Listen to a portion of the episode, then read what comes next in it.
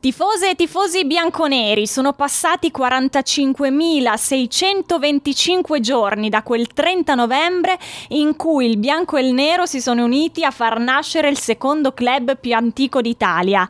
Il bianco e il nero come i due colori dello yin yang, il principio della filosofia cinese dove due energie opposte sono necessarie e si completano a vicenda esattamente come me e Gianluca Lena. Ciao Eleonora Nocent, che bella presentazione, sono commosso. Quando hai parlato dello yin e yang ho pensato che ti fossi dimenticata qualche consonante per dire una parola a caso, invece no, volevi Invece proprio no. citare il simbolo cinese Certamente. di grande aspirazione, di grande elevazione culturale io invece sarò molto più spicciolo perché manca un mese esatto a Natale, ma la nostra settimana santa è già iniziata perché siamo dentro alla settimana in cui si festeggiano i 125 anni di Udinese Calcio. Il palcoscenico, la platea dove festeggeremo questi 125 anni di storia è esattamente dentro, Dentro l'arena. l'arena.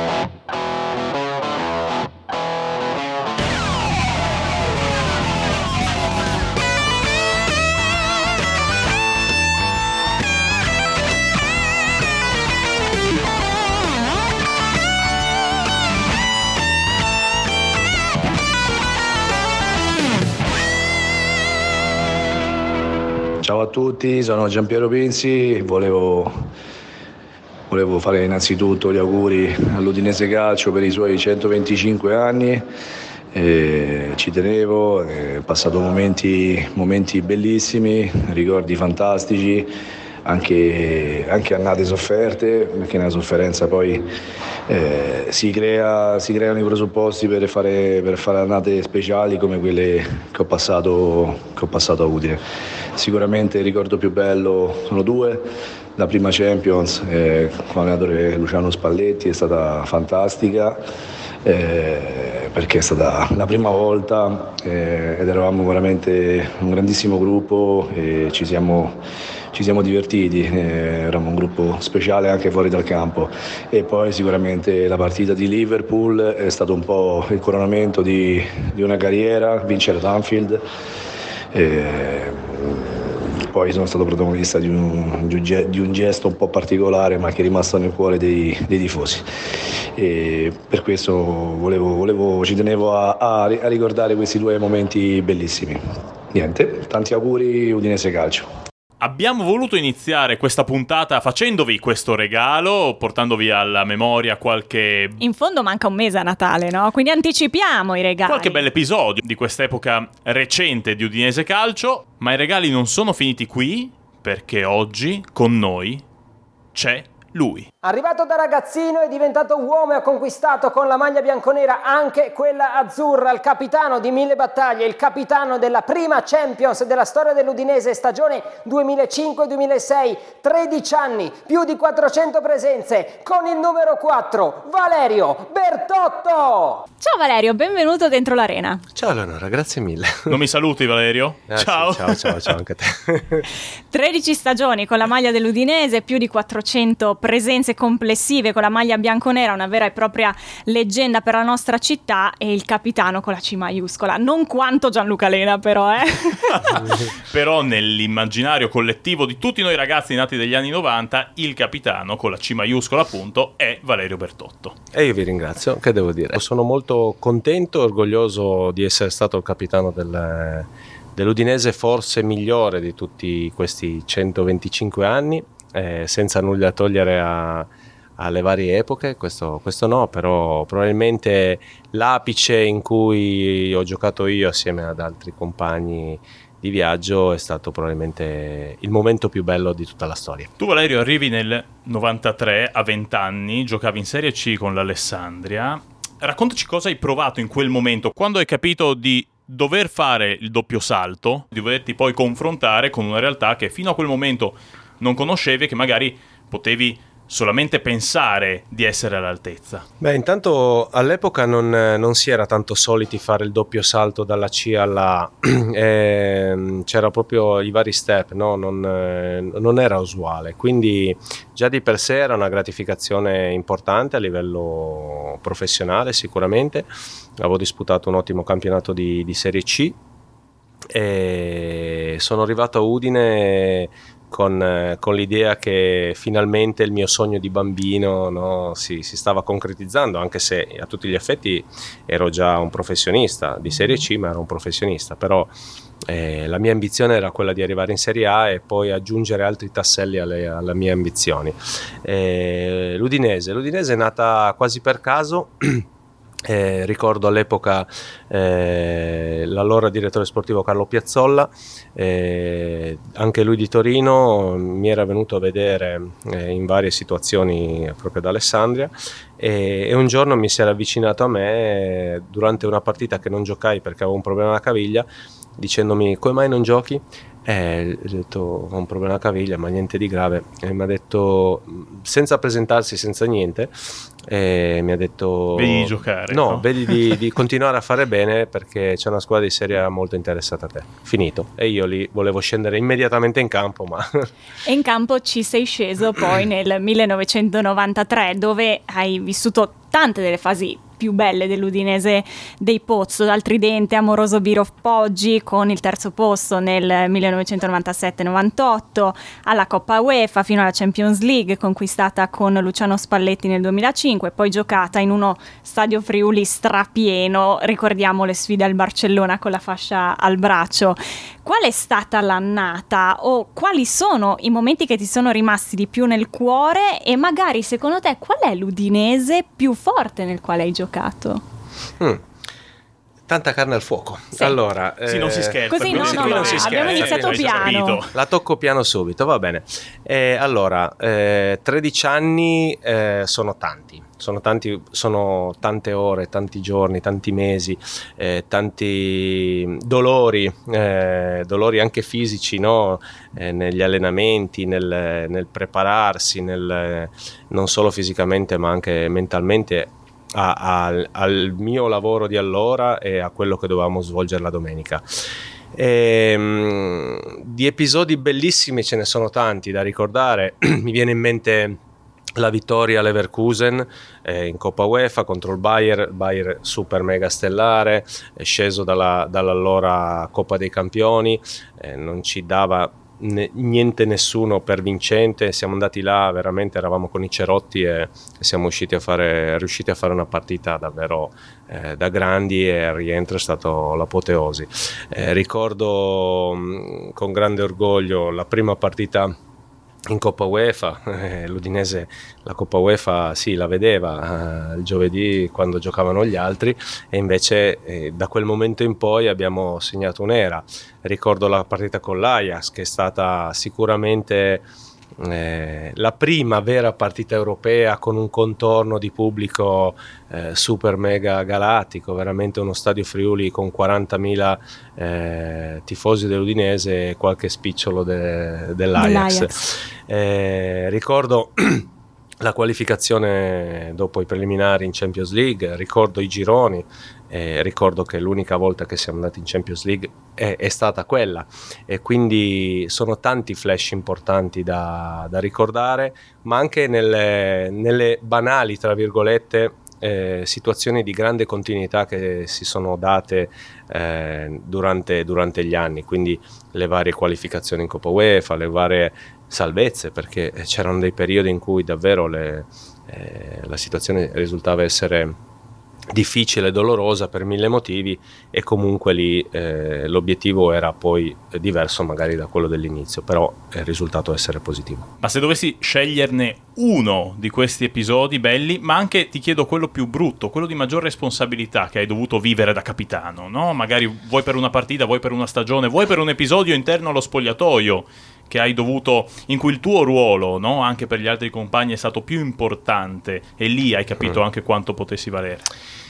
Oddio, eh, allora uno in assoluto proprio mi metti in difficoltà Quello perché ti, ti, ha dato più gioia, no? Allora, posso dirti, eh, si, mh, mm, l'ho sempre detto e devo rimanere fedele a questo perché in effetti è, è quello che mi ha dato una, una, botta emotiva, sarà per il momento che è stato, sarà per le circostanze che davvero eravamo in condizioni pessime, è stata la partita con l'Everkusen, vinta là.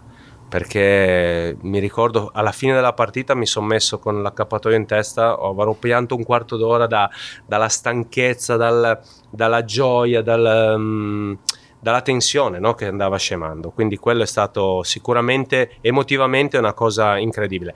Le altre che ho citato prima gioia, ma quella c'era una componente in più.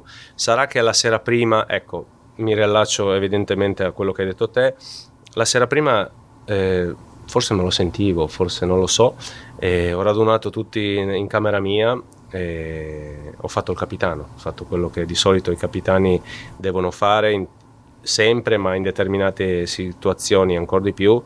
E gli ho detto ai ragazzi, ho, detto, ho esternato il mio pensiero dicendo appunto che eh, domani eh, giochiamo contro dei grandi calciatori, ci dà, nessuno ci mette lì 100 lire perché all'epoca c'erano ancora le lire. Eh, e domani sovvertiamo i pronostici assolutamente, facciamo quello che dobbiamo fare e poi dopo godiamo e in effetti è stato così.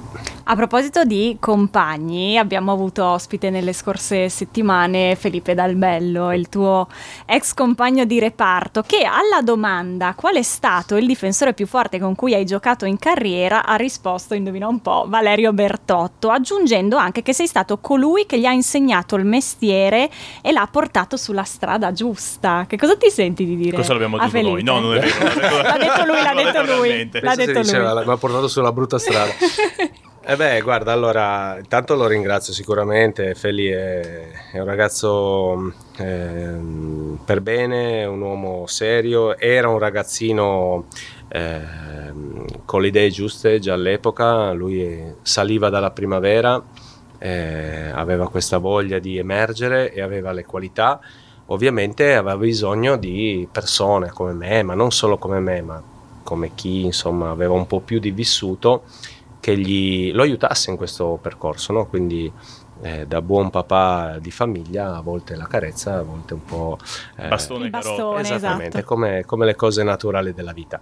Eh, però è stato bravo lui a recepire tutti i messaggi, a capire i momenti, le situazioni, eh, quando poteva fare qualcosa, quando doveva stare, saper stare al, al proprio posto, quindi il merito va a lui, certo, eh, quello che, che, posso avergli insegnato è sicuramente quello per cui qualcuno l'ha insegnato a me precedentemente, quindi eh, quando parlo di un valore aggiunto all'interno di una società in generale, eh, tramandare un senso d'appartenenza, parlo di queste cose qua, perché è bello che un mio ex compagno dica così di me, e magari io, così come ho sempre fatto, l'ho detto di compagni a, a sua volta più vecchi, più vecchi, di me.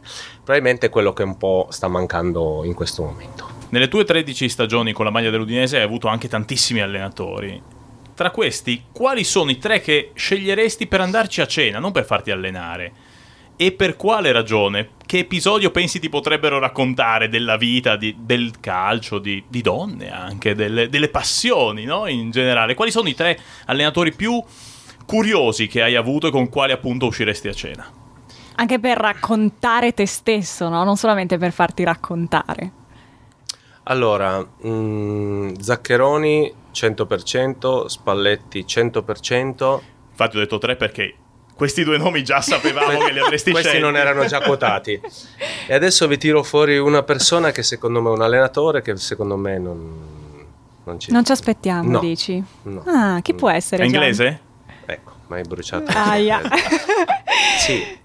Non ci puoi nascondere Roy nulla. Oxon, Roy Oxon, ti dico Roy Oxon perché, perché l'ho vissuto poco ehm, perché purtroppo le cose non sono andate bene, o meglio, stavano andando anche bene sportivamente parlando, a parte un inizio un po' zoppicante, zoppicante poi poi le cose stavano girando molto bene c'è stata una, una divisione con, con, la società e quelle sono problematiche loro, però una, era una persona di grande cultura, è una persona di grande cultura, eh, di grande conoscenza e, mh, avevo instaurato un ottimo rapporto, va bene, ero il capitano, quindi c'era un dialogo davvero eh, intenso, ma mh, bello, mh, molto, molto limpido, molto schietto.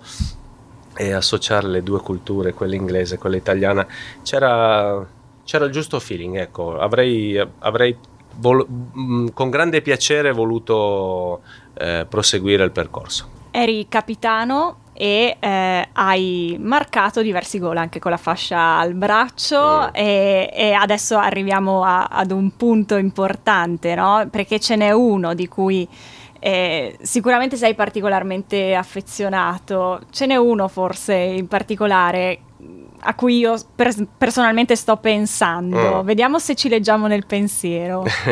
Rendetemi partecipe di questa conversazione. No, perché se no mi bruciate tutte le... Cioè, prima tu becchi Oxford, adesso lei becca anche il gol. Se vi leggete tra il pensiero. Eh, noi leggiamo nel pensiero. Eh...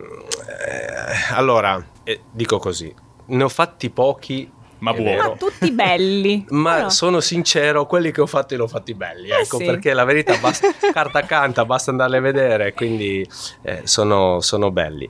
Ehm, forse tra i più belli eh, c'è quello con il Bari forse c'è quello perché... Mi ha letto nel pensiero allora, è ufficiale. Tra padellistici si intende. esatto. E, ehm, c'è quello con il Bari perché, perché lì è stata...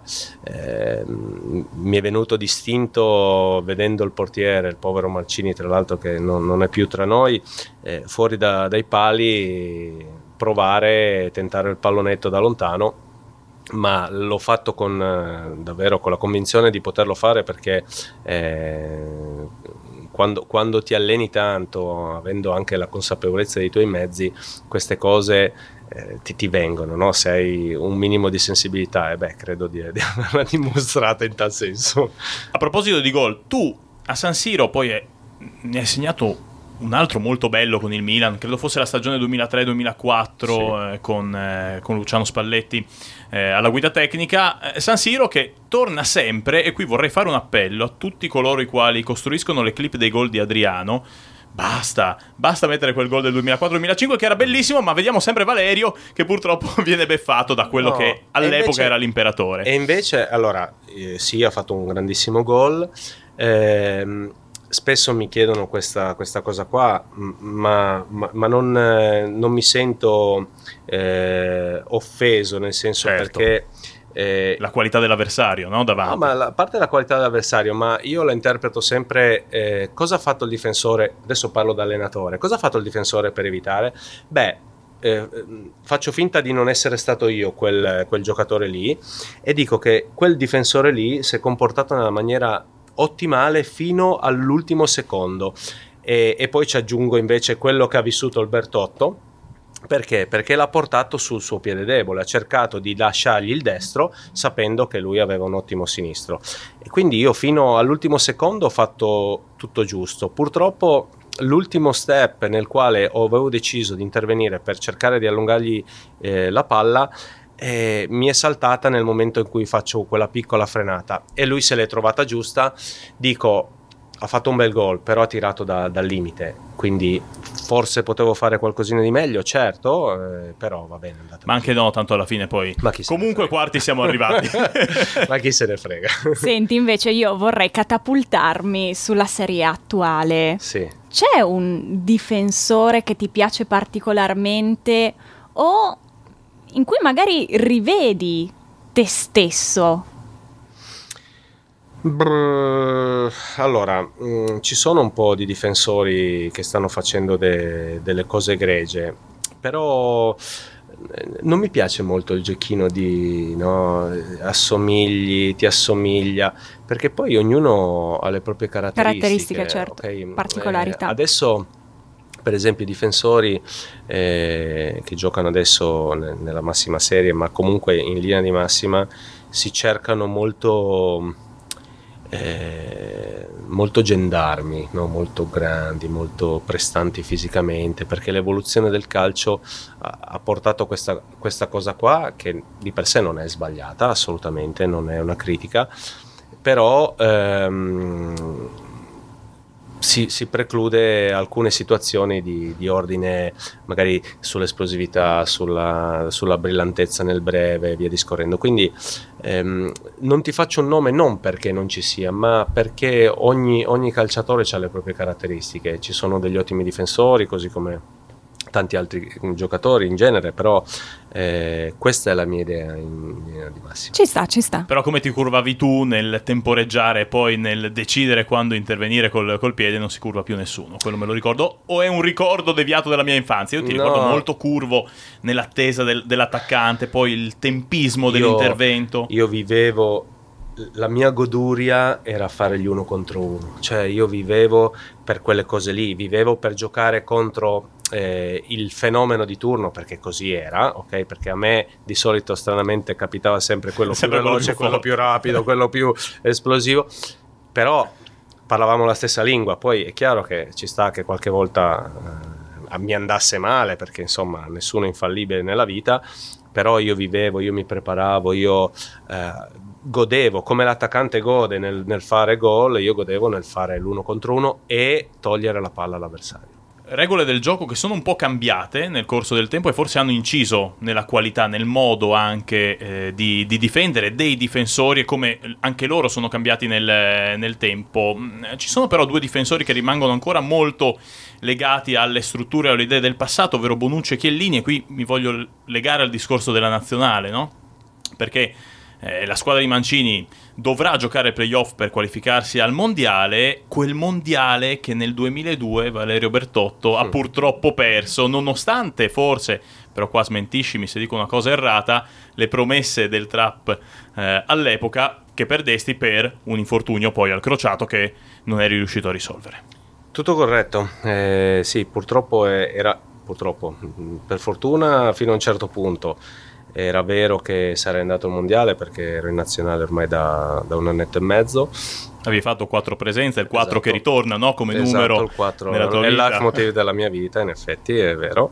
E, mh, ci sarei andato, me l'aveva detto, ero in pianta stabile se non che un, eh, un novembre, fine novembre, primi di dicembre, no, fine novembre, mi sembra di ricordare qui Coppa Italia col Parma, un freddo becco, eh, campo no, non proprio adatto, ho fatto un movimento dopo una ricaduta di testa e il, il, ginocchio mi è partito e lì ho visto, così come è partito il ginocchio è passato anche l'aereo che mi portava in Corea Giappone eh, senza biglietto però.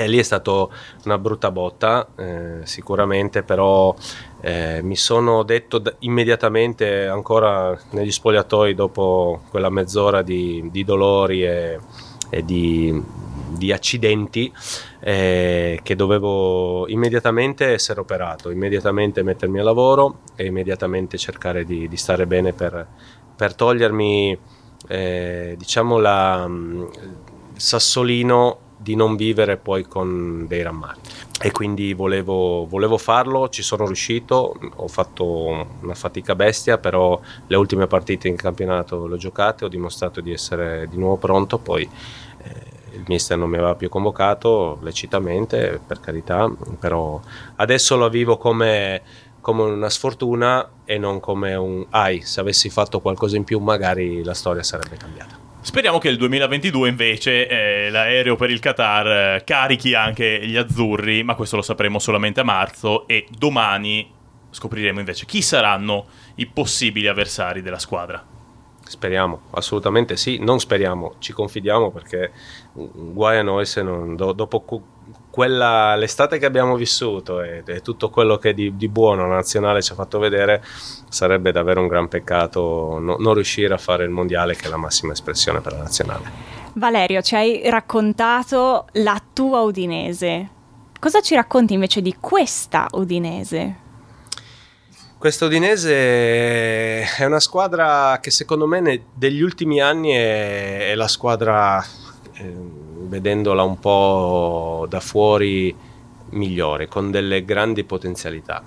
Mm, delle potenzialità che a tratti fa vedere, a tratti non ha ancora espresso, eh, molto probabilmente è ancora un work in progress, però di certo è una squadra che potenzialmente può, eh, può ambire, dovrebbe ambire a, a, una situazione di classifica eh, migliore di quella che attualmente sta, mm, sta avendo.